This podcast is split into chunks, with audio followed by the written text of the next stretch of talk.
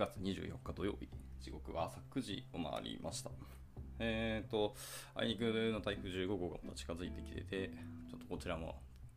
雨が続いている感じですね。はい、おはようございます。姫美のキースこと桑原です。じゃあ、えっと、本日も朝活始めていきたいかなと思います。えーと、先日、昨日はちょっとバタバタしてたので、あのー、スキップさせていただきましたけど、今日からやっていきたいと思います。で、えっと、今日はですね、えー、前述通りですけども、あのー、ダブリューダブリューディーシー だっけ、えー、違うわ。なんか、Apple のあのイベントですね。で、えーと、いろんなものが発表になって、その中に、えーと、WebKit、まあ、Safari ですね、の話があるので、まあ、そこの話、えーと、記事を早速また読んでいこうかなと思います。まあ、以前も、えーと、サファリじゅうろくベータの記事をなんかにさんかいに分けて読んだんですけど、改めて、えーと、リリースになったというところで、えー、何が、えーと、どうなったのかっていうのはあのまとめてみようかなと思っています。はい。では行きましょう。WebKit Features in Safari じゅうろくてんゼロ っていう記事ですね。えー、とくがつじゅうににちなので、まあ、ちょっとにしゅうかん近く前にあの出た記事ですけど、まあ、それを読んでいこうかなと思ってます。はい。えー、とおはようございます。プテプテノードさんですね。はい。えー、と今日もご参加いただきありがとうございます。はい。まあ、タイトルある記事をダラダラと読んでいこうかなと思っています。では、えー、行きましょう。えー、本日 アイオーエスじゅうろく、macOS、えー、また読め読み方わからん。モンテレーっていうのかな。はい。えー、macOSビッグサー向けの、えー、Safari じゅうろくてんゼロ のリリースをお知らせします。えー、このリリースには Web デベロッパーがサイトや Web アプリケーションをより良くするために、えー、使用できる新しい Web テクノロジーというのがかなり含まれていますと。で、えー、と macOS じゅうろく、えー、モンテレーおよび macOS ビッグサーで、えー、Safari じゅうろくてんゼロ にアップデートするにはシステム環境設定ほげほげから、まあ、アクセスしてくださいと。で、iOS で、えー、Safari じゅうろくに、えー、アップデートするには iOS じゅうろくてんゼロ インストールしますと。で、Safari じゅうろく for macOS Ventura と、えっ、ー、と、アイパッドオーエスじゅうろく っていうのは今年じゅうがつにリリースされ、macOS Ventura はでは Web プッシュが搭載される予定ですと。あ、なるほど。ということはまだ今の、えー、と段階ではバ、えー、プッシュ通知はできてないと。まあ、ブラウザ的にはあのプッシュ通知の準備はできてるんだろうっていうところで、あとは オーエス 対応ができればって感じですかね。はい。まあ、その辺をちょっと読んでいこうかなと思います。まあでも、プッシュ通知があのブラウザ、サファリの方からできるようになるということは、よりあの僕らアプリケーション開発のエンジニアとしては幅が広がったり、あのお客さんへのビジネス提供もできるようになるので、ここは大きいなとやっぱり思ってますね。はい。で、サファリじゅうろくの中身については、えー、他の記事ですね、えー、ダブリューダブリューディーシーにじゅうに のニュース、えー、サファリじゅうろくベータの WebKit 機能ってですね、これが多分僕が以前読んだ記事かな。とか、まだ ダブリューダブリューディーシーにじゅうに のセッションですね、What's New in Safari and WebKit という、まあ、さんじゅうにふんのビデオがあるそうですけども、こっちで、まあ、多くの詳細を発表してますので、はい、見てみてくださいと。で、しかしこれだけでももちろんなくて、その ダブリューダブリューディーシー から数ヶ月の間に私たちは、えー、さらに多くの機能を追加にしてますよっていうところですね。はい。それからまださらに多くの機能を追加してるというところで、まあ、その辺の、あの差分がこの前の記事で読めたらいいのかなとちょっと思っていました。はい。では、えー、早速一個一個入っていきたいと思いますが、えー、まずは、えー、New Since Safari じゅうろく Beta ワンって書いてますので、まあ、Safari じゅうろく Beta ワンからのさらに新機能っていうところからですね、いきたい、はい、えー、と記事は始まってます。えー、iOS のじゅうろく用 Safari っていうのは エーブイアイエフ 形式で圧縮された静止画っていうのをサポートしています。えー、Alliance for Open Media によって、えー、開発された エーブイアイエフ っていうものは、えー、JPEG、えー、ピーエヌジー、えー、GIF、まあ、GIF というのか ジーアイエフ というのかどっちかわかんないですけど、あと WebP ですね、などの、えー、画像フォーマットの代替となるものです。はい、で複数の、えー、色空間、えー、可逆圧縮と、えー、非可逆圧縮などの機能も備えています。あ、非可逆圧縮もちゃんと備えてるんですね。これでかい。で、エーブイアイエフ のサポートっていうのはじゅうがつに、えー、macOS Ventura と iPadOS にも、えー、と提供される予定です。まだ入ってはないところですね。で、WebKit は、えー、Resolution Media Query を完全にサポートするようになりました。で、このメディアクエリっていうのは Web デベロッパーが画面のピクセル密度に基づいて、えー、条件付きで シーエスエス を適用する方法っていうのを、えー、記載してます。提供してます。例えば、えー、ソースコード的に、えー、メディア括弧 min-resolution コロン さんびゃくななじゅう、さんびゃくにじゅうろくディーピーアイ 括弧みたいな感じですね。まあ、そういう書き方ですね。いわゆるメディアクエリとほとんど書き方は一緒ですね。っていうのがサポートになってますよと。はい、えーと、リゾリューションメディアクエリって僕実は全然触ったことないので、これはちょっとこの後気になるんです。ちょっと調べてみようかなと思います。はい、あとは WebKit は、えー、テキストアラインラストっていうのがサポートになりました。テキストアラインラスト。ほん。これはテキストブロックのその最終行の配置を設定できる シーエスエス プロパティですと。ほうほう。で、例えば、ある段落のほとんどの行にテキストアラインセンターっていうのを適用して、その段落の最終行は、えー、テキストアラインラスト、コロン、ライトとかで右を線することができますと。あー、これ、これ欲しいやつだな。これは嬉しいですね。まあ、あの今までこう例えばあの引用文とか書いてて、その引用者の名前だけ最後右端にしたかったりとかするんですけど、まあやっぱそこだけなんか別のタグですね、最終行だけタグで挟んどいて、そこだけの特別な シーエスエス とか書いてたんですけど、そこは別に特に何もしないままテキストラインラストっていうので書いておけば、あの自動的に Safari がその辺を監視して、えー、最終行だけをやってくれるという感じですね。これは嬉しいですね。なるほど。いやーちょっとやっぱ前回からもそうなんですけど、ちょっとメインブラウザをガチで Safari に移すか悩み始めたんですよね。Chrome がやっぱ重いっていうのも正直あったりしてて悩ましかったんですけど、あのー、やっぱ開発者ツールですよね。Chrome も開発者ツールは別にいいんですけど、Safari の開発者ツールって実は結構いい感じなんですよ。ですえー、と Chrome にはない機能もたくさんあるので、ちょっと載せ替えを本気で今検討してたんですけど、改めて今日のこの記事を聞いて、本当にもうここでドーンって、えー、とゴーしちゃうかもしれないです。はい、えー、余談でした。続いていきましょう。えっ、ー、と、WebKit ですね。続いて WebKit の、えー、とコロンハズ記事クラス、疑似クラスですね。はい。と、えっ、ー、と、そのコロンハズ疑似クラスっていうのが、えー、とターゲットっていうのもサポートするようになりましたと。はい、で シーエスエス のターゲット疑似クラスっていうのは、えー、ユーアールエル 内のフラグメントと一致する アイディー を持つ要素っていうのを選択します。例えば、えー、ユーザーがリンクをクリックして、えー、例えば example ドットコム のスラッシュ、えー、シャープチャプターにみたいなですね、まあ、ハッシュタグ的にアクセスすることがありますよね。まあ、その時に、えー、そのチャプターにに移動して、そのページ上の要素が アイディー チャプターにっていうのを持つ場合、えー、ターゲット疑似クラスはその要素を選択しますと。はい、で Safari じゅうろく ではそのはず、かっこ、えっと、コロンターゲットみたいな書き方ができますけど、まあ、そういう書き方によって、えっと、フラグメントを含む ユーアールエル を、えー、使用する際の新しい可能性が開かれるようになりますと。でそのはずの詳細については シーエスエス の親セレクターとして、えー、はずを使用する、えー、などが、えっと、リンクがあるのでその辺を見てみてくださいということでした。えー、これはあなるほど エムディーエヌ じゃなくて WebKit の、えー、ブログにありますね シーエスエス はずえー、疑似クラスっていうようなきあの記事がありますので、まあ、その辺を見てみてくださいってことでした。はい。まあ、これが、えー、と Safari じゅうろく ベータワンでの、えーとはい、追加のあった機能だそうですね。はい。で、続いていきましょう。続いては、えー、パスキーズっていうものだそうです。えーと、これちょっと動画が入ってますね。ちょっとどんな動画が。じゅうにびょうなんで見てもいいですけど、僕しか見てないので、これは今回はちょっと割愛します。はい、パスキーですね。はい、えー、アイオーエスじゅうろく の Safari では、えー、パスキーというのがサポートされます。えー、パスキーを使うと、えー、ログインが驚くほど簡単になると同時に、えー、セキュリティが大幅に向上しますよというふうに言ってます。えー、ログインが驚くほど簡単になるっていうのは、いわゆるなんだっけ、あのー、ワンパスみたいに近いようなのを、あのー、Safari とか macOS ぐらいレベルでやって提供してくれるのかなわかんないですけど、ちょっと読んでいきましょう。えー、パスキーを実装する技術っていうのは、えー、エフアイディーオー、なんていうのかわかんないですけど、エフアイディーオー アライアンスや、えー、ダブリュースリーシー の、えー、オープンスタンダードで定義されており、えー、WebAuthn 規格っていうのはすでに、えー、ブラウザで広くサポートされています。で、パスキーっていうのは業界全体の取り組みであり、えー、パスキーは誰でも使えるように、えー、普通名詞になっています。はーん。で、えーと、既存の認証オプションと並行してパスキーを提供することができますよと。はい。まずバックエンドにその公開鍵の保存と認証チャレンジの発行を教えます。で次にウェブサイトやウェブアプリで新しいパスキーを作成するための エーピーアイ というのを採用し、ユーザーが自分のパスキーでサインインできるようにすることでパスキーをユーザーに提供しますと。はい、でウェブサイトやウェブアプリですでに WebAuthn を使用したプラットフォーム認証というのをサポートしている場合、パスキーのサポートを追加する際にいくつか注意すべき点があります。つまり、ユーザーが特定のデバイスでキーをセットアップしたことで、クッキーで記憶させないようにしますと。あー、なるほどね。これは大きいですね。で、また、条件付き調停。調停って訳されたらちょっとあれですけど。はい。を採用して、既存のサインインフォームのユーザー名フィールドがオートフィルと互換性があることを確認してください。最後にパスキーを参照するようにし、サインインの主要な方法として扱うようにしますと。はいはいはい。まあ、オートフィルはやっぱなんだかんだあの便利だから使っちゃいますけど、まあ、それだけだとっていうところがあるので、そこにえさらにパスキーっていうのもセットでえ参照するようにして、あの本当にちゃんとオースできているかっていうところを確認する感じですね。で、詳しくはその ダブリューダブリューディーシー のにじゅうにのセッション、えー、ミートパスキーっていうにじゅうななふんのビデオがまたあるそうですので、まあ、これを見ていただくか、えーと、サポーティングパスキーっていうのをお読みくださいと。まあ、その記事のリンクあるよということでした。えー、じゅうがつには、えー、macOSえー、モンテレーと、えー、macOS Big Sur、そして macOS Ventura と、えー、iPadOS でパスキーのサポートというのが開始されるようになるそうです。はい。というところでした。まあ、やっぱ次の オーエス のアップデートかなで、えー、パスキーのサポートが来るようなので、えー、そこを見てみてくださいということでした。えーと、まあ、より、えー、セキュアな感じの実装ができるっていうことですね、これは。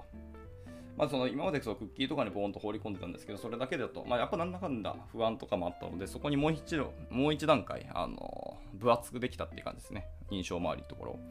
これはこれでやっぱ嬉しい話ですね。はい。まあ、どうなっていくのかは分かんないですけど、でもサファリでそれが提供できて、でもパスキー自体は各ブラウザーでもあの皆さんやられているとかなので、まあ、本当は Chrome とかでも全然入るとは思うんですけどね。はい。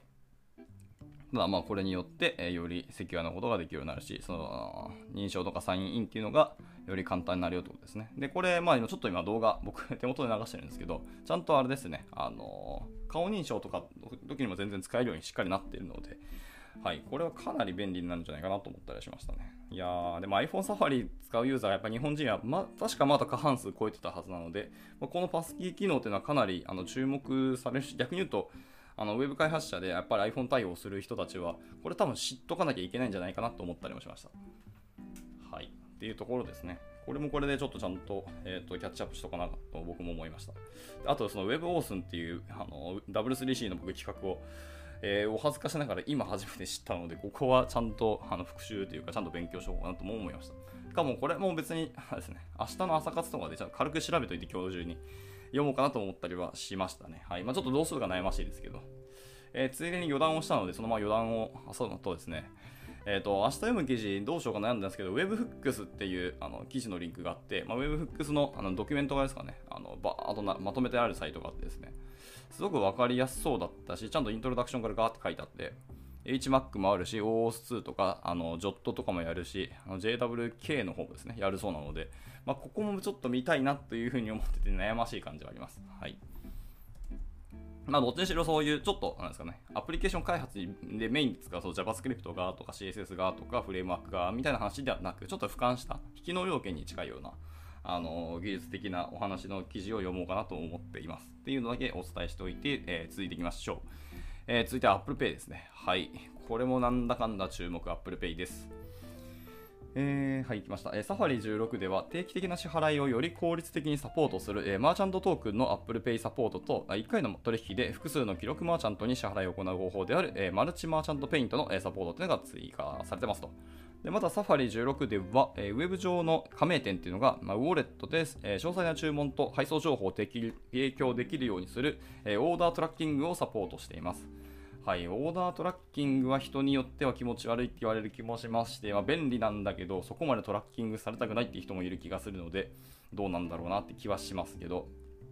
まあ、選択肢増えたっていうことはあの技術の進歩として素晴らしいというところで一旦とどめておきます。はい、でまあ、全ての、えー、ダブリューケーウェブビュー では、えー、Apple Pay をあの 利用、利用できるようになりましたよというところです。これはもうすでにできるようになったということですので、えー、サファリじゅうろくに上げるだけで使えそうですね、これは。はい、というところでした。いやー、やっぱり Apple Pay は何やかんや使ってる人多いですし、使い勝手いいですからね。まあ、ここにいろいろできるようになったし、そのトラッキングを知って、あのー、便利にできるようになる。そういうまあ機能の提供ができるようになったのは結構大きいのかなと思いましたね。はい。じゃあ続いていきましょう。えー、Web インスペクターエクステンションですね。はい。えー、サファリじゅうろくでは Web インスペクターエクステンションというのがサポートされ、Safari に組み込まれている Web デベロッパーツールを強化できるようになりました。えー、マックオーエス でこれらの拡張機能をダウンロードするには、えー、Safari、えー、の、えー、次、Safari のエクステンションに進んでいただいて、えー、App Store で Web インスペクターエクステンションを探します。で、最近サポートを発表した、えー、Angular DevTools を含め、おそうなんや、Angular DevTools 含め、あ、実装したんや。こういうのは大体 React から入るイメージあったんですけど、先に Angular 対応したんですね。ということは結構 Safari っていうか Apple はその辺 Web 技術について Google とちゃんと手を組むまでいったら語弊ありますけど、あの連携をしてるのかなっていうような聞こえがしますね。へぇ、Angular からいったんですね。はい、戻ります。で、えーと、お気に入りのサードパーティーデベロッパーサービスとかテストスイート、フレームワークから、えー、デベロッパーツールっていうのは、まあ、たくさんあるので、あの結構あの豊富にありますので検索してくださいということでした。でこのような拡張機能の作り方を知りたい場合は、えー、ダブリューダブリューディーシーにじゅうに のセッション、えーCreate Safari Web Inspector Extensions っていうビデオが、じゅうはちぷんのビデオがあるので、そこを見てみてくださいということだそうです。いや、これもこれでちょっと気になりますね。要は、あの Chrome 拡張と同じようなことが Safari 拡張あのできるようになったということですね。これは、あの、あのー、以前の、あのベータ版の方の記事でも同じこと書いてましたし、あの WebKit の、あの説明とかリンクもの貼ってあったので、どうやって作るかみたいなところはその辺からも探れるようになりましたけども、ここはこのまんまあの ゴー になって実装されたって感じですね。はい、でサファリじゅうろくでは、えー、iOS、iPadOS、macOS でどのエクステンションズが有効になっているかを同期する機能。あー、すげえな。同期しちゃうんですね。いや、素晴らしいわ。これやなんやかんや便利ですからね。はい、えー、Safari Web エクステンジョンのために、えー、さらに多くの機能というのも追加されています。えー、サファリじゅうろくでは、えー、マニフェストバージョンツーと、えー、マニフェストバージョンスリーの両方もサポートしています。はあ、モダンだ。で、ダブリューダブリューディーシーにじゅうに で発表された Safari Web エクステンジョンの新機能を見てください。えー、その違いとかエクステンジョンの、えー、アップグレード方法についても確認してください。はい。えー、サファリじゅうろくの、えー、Web エクステンジョン、まあ Web 拡張ですね。っていうのは、えー、ディクラレイティブニューリクエストウィズホストアクセス権限と、えー、ブラウザードットランタイムドットゲットフレームアイディー のサポートもなってますよということで。はあ、なるほどですね。いろいろ。いろいろできるようになったし、割と Web 拡張だけどアクセスできるんですね。この辺使えばっていうところで。いやいやいやいや。ちょっと驚きですね。はい。っていうことでした。まあ、あの、Chrome 拡張を作ってみたい方っていうのは全然注目していいと思いますし、Safari で Chrome 拡張まだ作ったよみたいな記事ってそんなにないので、なんか全然出してもらったら、ちょっと今だったらまだ、あの、アーリーなポジションとして、あの、ブランディングができるかもしれないですね。はい。っていうとこでした。では続いていきましょう、えー、コンテナクエリーですね。はい。これは僕も前から読んでた記事の中で見つけたけど、コンテナクエリーはちょっとあの注目もしたいところですね。はい。じゃあ行きましょう。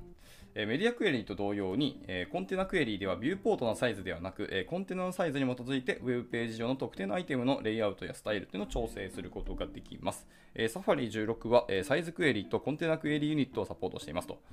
はい、でサイズクエリーは Web デベロッパーがコンテナクエリーについて話すときのみに、えー、想像するもので、えー、コンテナが特定のサイズである場合にのみ適用される シーエスエス を記述するっていうようなものになりますと。でコンテナクエリーのユニットっていうのは、えー、ビューポートユニットに似ていますが、ビューポートの代わりに、えー、コンテナクエリーの寸法に、えー、相対する長さを指定することができますと。はい、まあ、あの シーキューダブリュー、シーキューエイチ、シーキューアイ、シーキュービー、シーキューミン、シーキューマックス みたいな感じですね。シーキュー はあのコンテナクエリの略ですね。はい、で、えーと、ダブリューエイチ はいつも通り、えーと、width と height みたいな感じですね。はい。で、i と b なんだったっけ？ちょっとすみません。それは忘れました。あ、min-max はそのまんまって感じですけど、はい。やっぱこれすごく便利で、ここの、あのコンテナクエリは、まあ、他のブラウザーもあるかはちょっとまだ僕は調べてないんですけど、もしあるんだったら、あのコンテナクエリは他のブラウザーでも実装してほしいなって思うぐらいに、僕はこのコンテナクエリ、あ、めっちゃ便利で楽やなって思いましたので、あの期待してたりします。はい、続いていきましょう。えー、続いて、コンテナクエリとちょっと紐づく話だった気がしますけど、えー、サブグリッドですね。はい、えー、シーエスエス グリッドっていうのは、えー、ウェブ上のレイアウトデザインに革命を起こしました。まあ、そうっすね。あのー、なんだっけ、やばい、名前出てこない。フレックスボックスか。はい。フレックスボックス出た時も結構僕の中で革新でしたね。もう シーエスエス よくわからんってなったけど、とりあえずフレックスボックスさえ使えば、ある程度レイアウトも簡単になったり、あのー、調整ができるようになったので、これ嬉しかったんですけど、そこにさらにあの シーエスエス グリッドっていうのが入って、よりあのレイアウトが、レイアウトすることが簡単になりましたね、シーエスエス での。かなり強くなりましたし。で、えっと、めでたく、まあ、アイイー があのお仕事を終了してくださったということで、あのもうグリッド全然使っていいよみたいな話が、めちゃめちゃ熱いんですよね。はい。まあ、フレックスボックスのまあ唯一の欠点というか、もともと思想としてあの横方向もしくは縦方向っていうあの単方向だけ の, あの観点であのスタイリングとかレイアウトを決めるのが、えっと、フレックスボックスだったんですけど、まあ、グリッドっていうのは本当に縦と横両方含めた本当にレイアウトができるようになったので、まあ、ぶっちゃけると上位互換って言っても過言ではないと僕は感じてますけどね。あの語弊招いてますし、いろいろあの警察に怒られそうな発言ですけど、そんな風に僕は感じてますね。はい、まあでもそんな、えっと、シーエスエス グリッドっていうのがあのウェブ上の、まあ、レイアウトデザインに、まあ、以上革命を起こしたっていうふうにこの記事も書いてますと。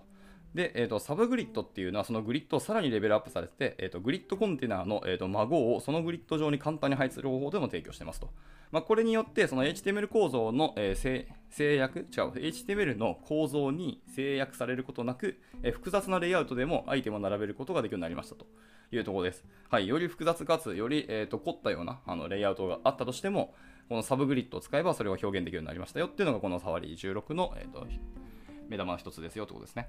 はい、えさらに Safari の、えー、グリッドインスペクターでは好きなグリッドのオーバーレイをオンにすることができるので、サブグリッドをコーディングする際にも、えー、と特に役に立ちますよと。はい、しっかりその開発者のところの目線も含めて、あのブラウザとしての機能を入れたいってことですね。はい。いやー、熱いですね。僕がやっぱりこのグリッド、サブグリッドはかなり、あのー、熱いなと思ってます。はい。で、続いていきましょう。えー、続いて Web インスペクターですね。改めて Web インスペクターの章であの切ってるそうですけど。はい、えー、昨年の、えー、グリッドインスペクターの追加に続き、サファリじゅうろくでは、えー、フレックスボックスインスペクターでももちろん追加になりましたと。で、サファリじゅうごてんよん で追加された、えー、アラインメントエディターとは完全に対になっていますよということですね。はい、フレックスボックスのインスペクターっていうのが、えー、とサファリじゅうろくにもついに入りましたと。これ確か Chrome はすでに入ってて、まあ、それに多分追従したんだろうなと思いますね。まあ、コンセプト的には、あの開発者にとっては結構嬉しい話ではあるし、フレックスボックスは大量に使われているので、いろんなサイトでも。はい、これが見れるようになったらやっぱり大きいなと思います。はい、で、続いていきましょう。サファリのフレックスボックスインスペクターっていうのは、その余分な空きスペースとフレックスのギャップを視覚的に区別しますと。で、アイテムの境界線も表示され、フレックスボックスコンテナの主軸と横軸の両方におけるアイテムの分布っていうのが明らかになります。いやー、ありがたい。で、切り替え可能なその順序番号というようなものがあって、それのオプションをつけると、コンテナ内の要素のレイアウトの順序というのを表示し、順序プロパティっていうのを使用する際に役立ちますと。はい。で、また、昨年のグリッド用オーバーレイと同様に、スクロールのパフォーマンスに影響を与えることなく、好きなだけフレックスボックスのオーバーレイを同時に表示することができます。チェックボックス一つで全てオンにできるようになりますよということでした。はい。で、あとはタイムラインですね。えータイムラインタブには、えー、参照ドキュメントへのリンクが追加され、コンテンツの変更が描画されるときにビューポートのスクリーンショットをキャプチャーする新しい実験的なスクリーンショットタイムラインというのが追加されていますと。はい、あ、タイムラインタブっていうのはあれですね、あのー、このサファリの、あの拡張機能じゃなくて、えーと、開発者ツールかの中の一つですね、タブ、えー、タイムラインタブというのがありますと。はい、続いて、えっと、要素タブ、あのエレメントタブですね。では、えっと、スタイルサイドバーでの、えっと、コンテナクエリの表示がサポートされるようになりましたよということですね。はいはいはいはい。いいですね。ちゃんとコンテナクエリの表示もできるようになりましたと。で、続いてソースタブですね。ソースタブには、えー、リダイレクト ユーアールエル に正規表現マッチを使用するリクエストのローカルオーバーライドや、えー、ディスク上の、えー、ファイルにマッピングできるようになった、えー、レスポンスのローカルオーバーライドなど新しい改善点があります。はい。もう、あのー、ここ潔いですね。もう ユーアールエル に対して正規表現マッチをできるようになったということで、これはまあまあ、実装としては多分割とそんな難しくない気はしてますけどね。わかんないです。僕はな中見てないからわからないですけど、なんだかんだ正規表現で、あとそういう細かいのはもう全部欲しい人がやってくれっていう風にこっちに投げてきたっていうのは、なんか個人的にはあの潔いと思いますし、まあそういうことをしたい人がそもそも僕らみたいな開発者のはずなので、まあ開発者は自由に表現できるっていう意味で正規表現を僕らに委ねてもらえるのは、まあなんやかんやありがたいですよね。はい。まあそういうことができるようになりましたよということです。で、ラスト、ネットワークタブですね。ネットワークタブには、新しいプロキシインジケーターというのが含まれて、ネットワークリクエストを完全にブロックする方法も提供されましたと。はい、というところです。なので、まあ、途中止めて、えっと、検査したりとか調べたいということもあの、より柔軟にできるようになったよということだそうですね。はい。いや、なんか、こうやって見ていくと、本当に、あの、サファリじゅうろくってかなり開発者に寄った機能っていうのがたくさん入ってきたなっていうのがすごくびっくりしてます。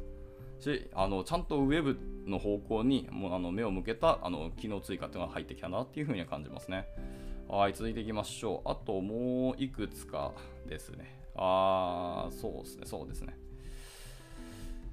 いや、もういくつかなんだけど、長いっすね。長い。いや、あのお休みだし、ちょっとあの時間もオーバーしてしまいますけど、このまま今日はちょっとオーバーしていきたいと思います。まあ、あの雨だし、台風も来てるしなので、割と家にあの引きこもられる方も多いと思われるので、はい、知らない、知らんけど、もう僕は引きこもるので、今日はちょっとこのままあの時間オーバーしていきたいと思います。いきましょう。えー、続いてアクセシビリティの向上です。えー、サファリじゅうろくでは、えー、マックオーエス における WebKit のアクセシビリティサポートの、えー、リアーキテクチャーというのを導入しています。えー、分離えー、分離ツリーモードの追加によって、えー、WebKit というのはアクセシビリティ作業をセカンダリースレッドに、えー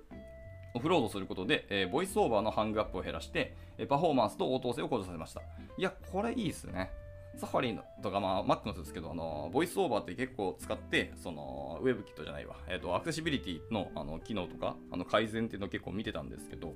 まあ、この辺がより、あの、セカンダリーツリースレッドっていう風に使うことで、あの、ハングアップを減らすっていうのは結構大きいなと思いますね。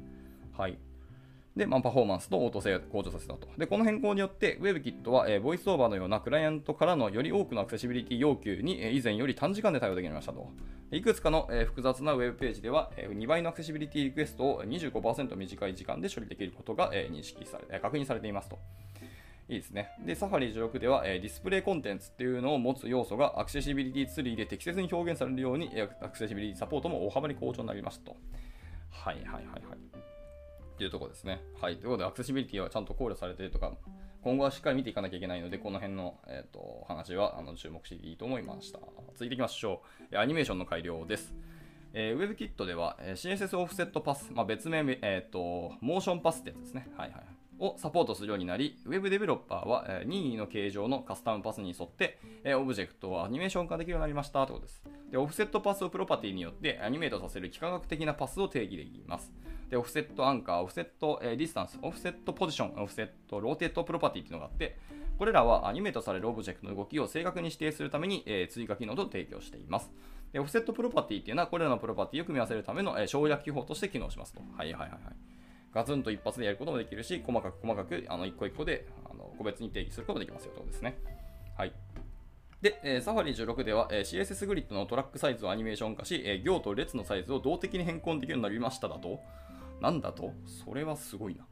アニメーションを、トラックサイズをアニメーション化して、それを行と列のサイズで動的に変更できると。これまたこれですごいことやってんだ。へー。はい、でサファリじゅうろくでは、えー、複合操作のサポートも追加になり、えー、要素のアニメーションがその基礎となるプロパティいちにどのような影響を与えるかというのを解決できるようになりました、えー、さらにさんじゅうきゅうの シーエスエス プロパティに対して、えー、離散的なアニメーションのサポートも追加になりましたよと。そんなにあるのや。へえ。まあ、それについてもあの記事のリンク貼られてますし、あのモジュラのリンクもあるので、まあ、その辺を考慮した、えー、と実装がサファリじゅうろくでは入ってますよということだそうです。はい、続いていきましょう。まあ、ここからちょっと細かい小さいのがダダダダッと続きますね。えー、っと、はい。翻訳がしたい。ネットワークが遅い。翻訳がしたい。僕は。よいしょ。はい。えー、っとど、どんどんいきます。えー、続いて、オーバースクロールの動作ですね。はい。えー、シーエスエス オーバースクロールビヘビアっていうのがありまして、まあ、これはユーザーがスクロールして、スクロール領海の境界線に到達した時の動作っていうのを決定するようなものですね。はい、一応、オーバースクロールビヘビアっていう記事のリンクも、あの別外部サイトですね、リンクも貼られてますので見てみてください。これはあのモジュラですね、記事がありますと。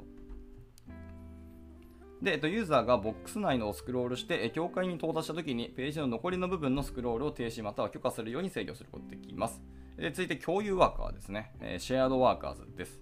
はい、えー、シェアードワーカーズも、えっと、別の記事のリンクですけど、これもモジュラですね、の記事のリンクが貼られてね、見てみてくださいと。はい、WebKit は、えー、シェアードワーカーズをサポートするようになりましたと。で、これはバックグラウンドで JavaScript を実行する、えー、サービスワーカーと結構似ていますが、その寿命が、えー、若干異なる様子ですね、えー。シェアードワーカーというのはユーザーがあなたのドメインに対して何らかのタブを開いている限り実行されますと。へー。で、同じドメインで開いているすべてのタブっていうのは同じシェアードワーカーを共有できます。はあ、確かに若干違いますけども、まあ、サービスワーカーと結構似てますね。ただ、えーと、共有がしっかりできる、タブ間で共有できて、えー、しかも同期ができているのは結構いい話だなと思いましたね。はい。なるほどですね。はい。というのは今のシェアードワーカーズでした。はい。まあ、名前の通りシェアしてますね。いや、これいい話でしたね。いいです。じゃあ続いていきましょう。えー、追加機能です。はい。他、まあ、他の追加機能ですね。えー、サファリじゅうろくでは、えー、シャドウレルムズ、レルムズと、えー、フォーム .request サブミットと、えー、エイチティーエムエル インプット要素の、えー、ショーピッカーメソッドと、および、えー、ワーカーソースコンテンツセキュリティポリシーディレクティブのサポートが追加になりましたと。はい。えー、はいはい。これはちょっと、もう一個一個見ていくしかないなって気がしたので、これ見ていった方がいいかもしれないですね。で、あとは、まあ、これ一個一個見ていて、それ自体のなんか全の記事を全然書いてもいいんじゃないかと思ったりしましたね。はい。全なら、だからこそ全然みたいな、あの、ダジャレではないです。で、続いていきましょう。えー、フィックス&ポリッシュでね、改良と修正ですね。はい。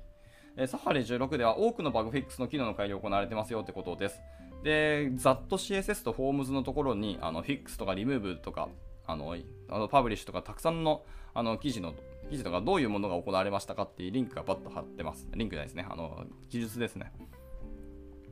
はい、まあ、例えば、えーと、Fixed、えー、Changing the Value for Setup、Step Up and Step Down ですね。With Out of Range Values というような感じです。まあ、こんな感じで、だーっといろんなものが、えーと、並べられてます。あのー、主に シーエスエス、Forms、あと Security、えー、WebGL2、あと Web Inspector、Web Driver、えー、Safari Web Extensions みたいなところですね。というところにあの細かく分けて、いろんな、えーと、機能、修正 と,、えー、と改良というのが行われてますので、あの細かく一個一個見たい方はあの見てみてください。どんな修正とかどんな改良が行われたっていうのをあのちゃんと書いてます。これ多分あのコミットメッセージかなと思いますね。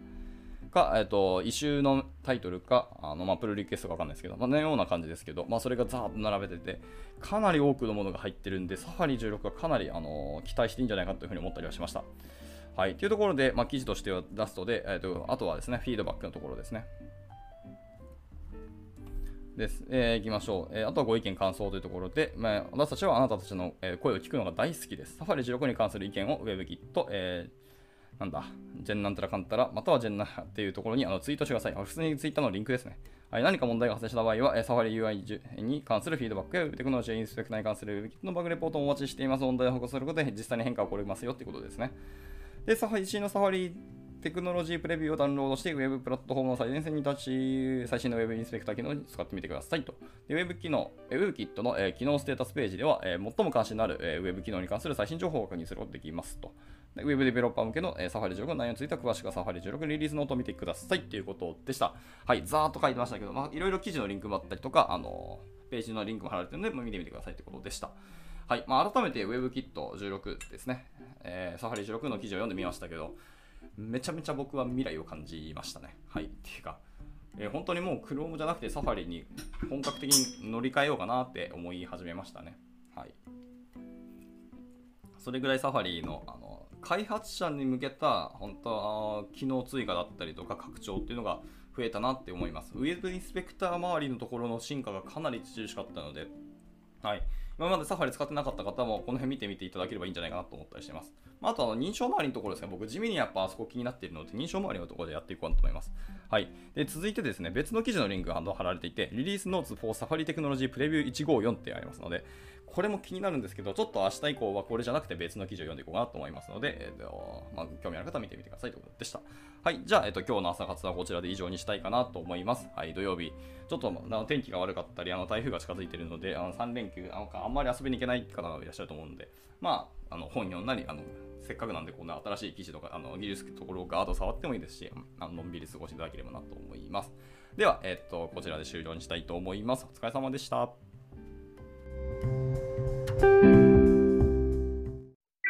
And now, a short commercial break.